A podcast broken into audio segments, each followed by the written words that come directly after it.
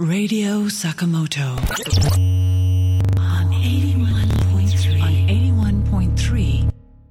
J-Wave はい、坂本龍一です。Radio 坂本スペシャルイッシュ for Podcasting。えー今回は4月6日放送分からオーディション優秀作品そのパート2をお聞きください。えーっとですね、まあ、あの、パート1でも言ったんですけど、とてもユニークな作品がこう、なんていうのかな、本当にそれぞれこう、違う方向にこう、突き抜けているというか、そういう感じがしましたけども。えーっと、まあ、もともとここに投稿してくれる人たちは、そういうのが多いのかもしれないんですけど、あの、あまりそういう時代の、こう、流行りとか、そういうことに、比較的に、あの、追随しないで、自分の個性を持ってね、やりたいことをやってる人たちが、えー送ってきてくれてるのかなと、こう、思いますけども、あの、ぜひね、えー個性、人に、人に、人が持ってないような発想とかですね、そのもう音楽のテクこうテクニック的な、技術的なクオリティは、まあ、置いといて、置いといて、置いても、あの、やはり発想力とか、こう日常の中でこんな音、面白い音を見つけたよとか、そんなんでいいんですよ。もう、あの、みんなね、スマホとか持ってるでしょうから、面白い音なども、えーたくさんこう、録音しやすい環境になってますから、ぜひそういう、で、それをまあ、ほんのちょっとこう、味付けするというか、料理するというか、その程度で十分ですから、いろいろまた送ってみてください。というわけで、えーオーディション優秀作品お楽しみください。うん、ミネマイコプラス桜田で、えー、24 Hours in the City という曲です。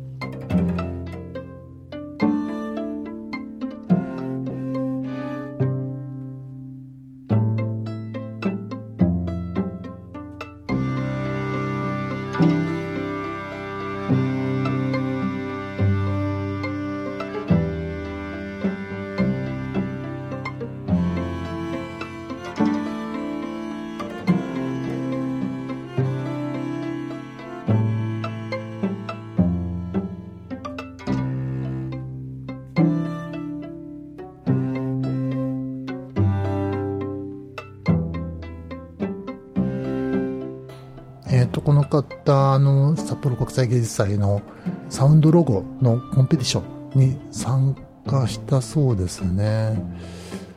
だけど、かっこ、ファイル形式が違っていて受け付けてもらえなかったみたいです。残念ですね。僕は、まあ、あの、サウンドロゴに適しているかどうかは別にして、このアコースティックな感じ、とっても好きですね。すごくいいです。ぜひ、あの、続けて、また送ってください。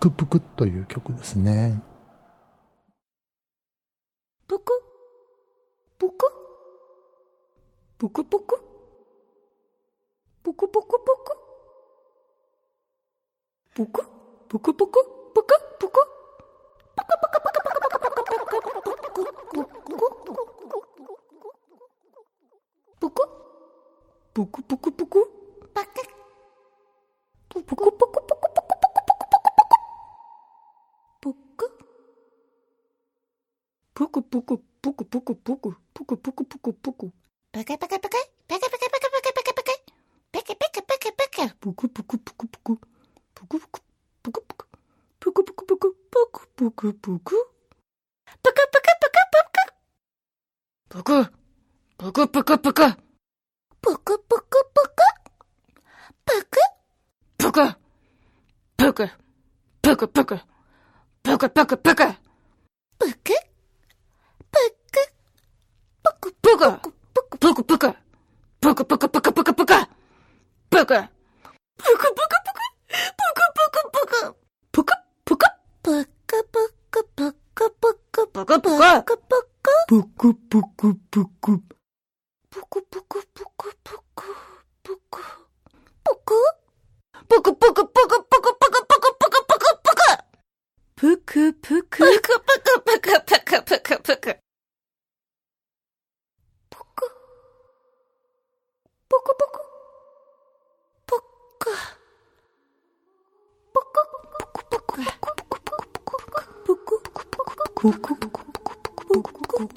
コポコポ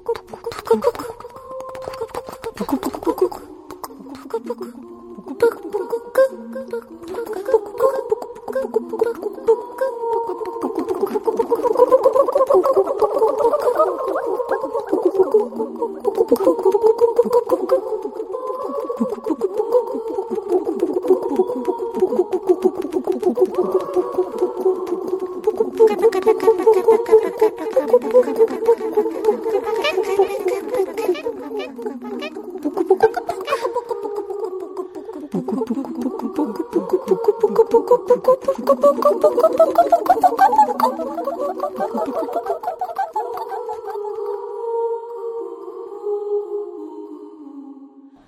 えーっ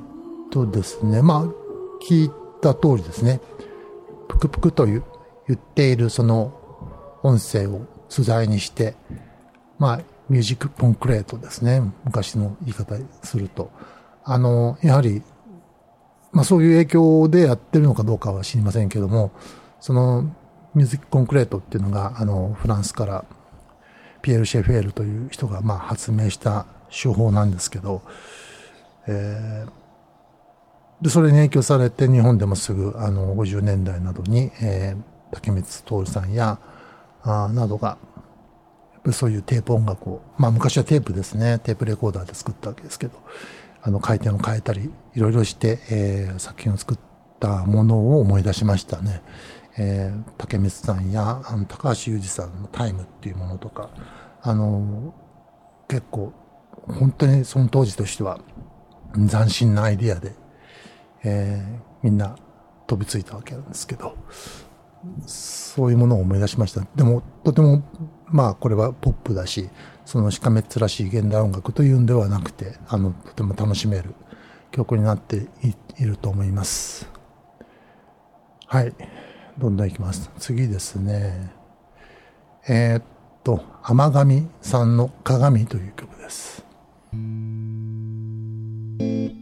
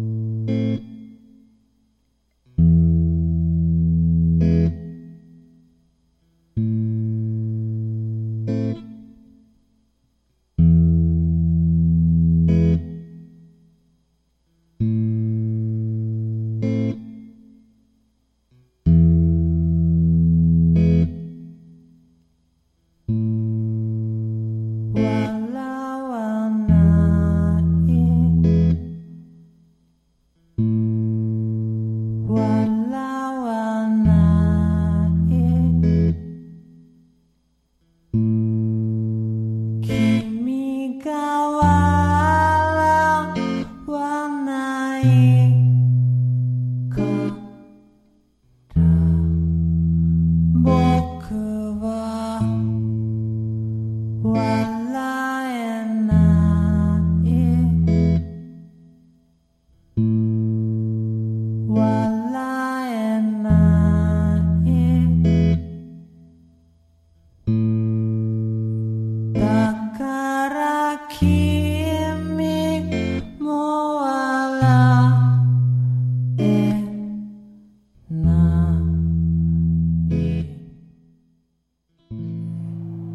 これは、あの、なんて言ったらいいんでしょう。フォークなんでしょうか。まあ、詩、詩の、詩なんでしょうか。えーっと、なかなかね、歌が出てこないんで、どこに歌が出てくるのかなと思って、まあ本当にゆったりとした長い曲ですけど、これでね、あの、多分、天神さんは知らないかもしれませんけど、昔、早川義雄さんという人が、ジャックスという、まあ、バンドをやっていて、当時としてはものすごく、あの、とんがっていた、あバンドなんですけども、えー1967年とか8年ですね。まあ、有名になったアルバムが68年だったかな。もうもちろん、長上さんも生まれてないでしょうけど、一度、まあ、YouTube などにありますので、えー聞いてみてください。とてもなんか似た感覚が感じられました。はい、次ですけど、えーっと、何度も登場しているアンテネイジアです。えー、ミス・ザルカスという曲ですね。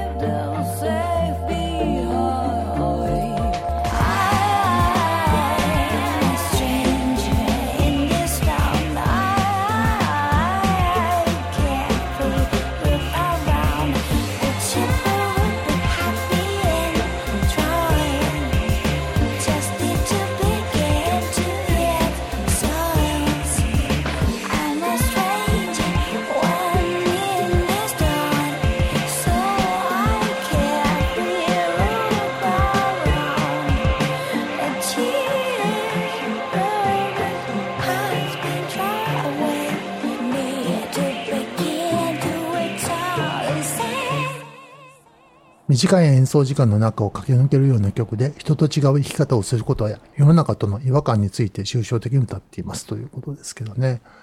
まあ、その歌を聴いてそういう直接そういう内容っていうのは僕はよくわからなかったんですけど、アンテネジア的というか、とてもあの自分たちのスタイルが安定してあるなということで、やはり紹介しました。はい、次です。えー、鎌田広宮さんの福島相馬に行くという、これは映像作品ですね。映画です。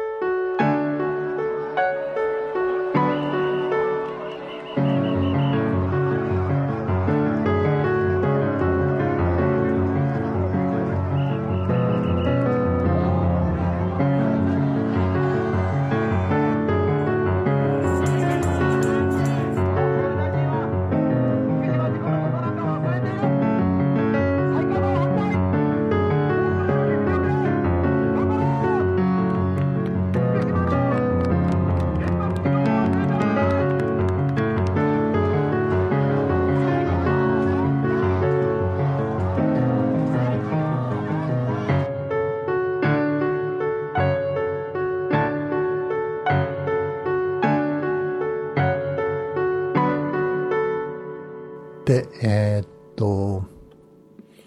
これはぜひ、あの、レディオ坂本のウェブサイトに、えー、前編、みんなに見てほしいんですけど、鎌田さんの編、映画、福島県相馬市の友人家族との交流を描いたドキュメンタリー映画を完成させました。えー企画、共同監督、音楽、出演を担当していますということです。あの、まあ、福島だから何でもっていうわけではなくて、これはとても面白くできていて、えー音楽も自分で付けられてるんですね。ちょっと音楽がわかりやすいかなって僕は思いましたけど、つまり悲しいとこは悲しく、あの、怒りを表すとこは怒りみたいな、ちょっと、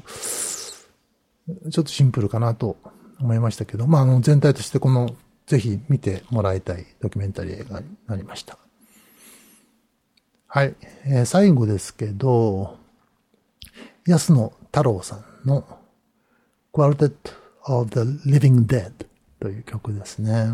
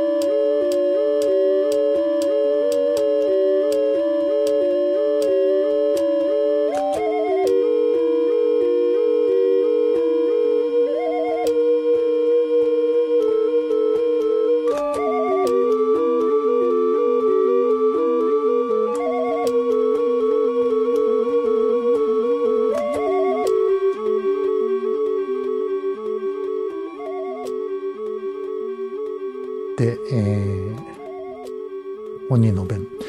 今回はテナーとバスを加えたクワルテット編成のゾンビ音楽です。なんでしょう、ゾンビ音楽って。ゾンビ音楽は自作ロボットによる音楽です。えー、ロボット作ったの？人間の文化に依存しながら、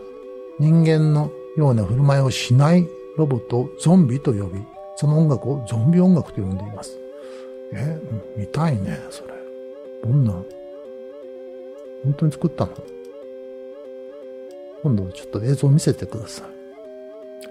い。ぜひ見たいです。どんな格好してるのか。僕も昔ね、80年代かな、あの、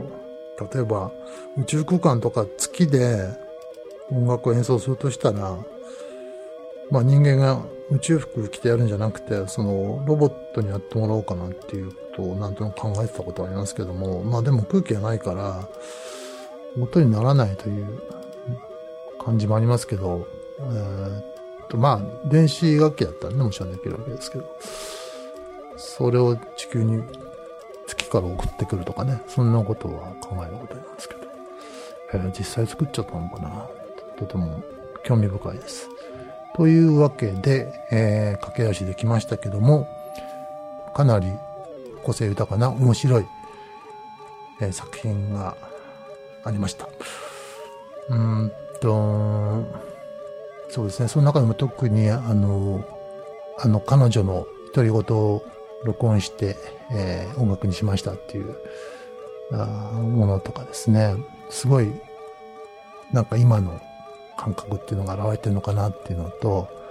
例のそのミュージックコンクレートのようなプクプクですね、すごく僕は気に入りました。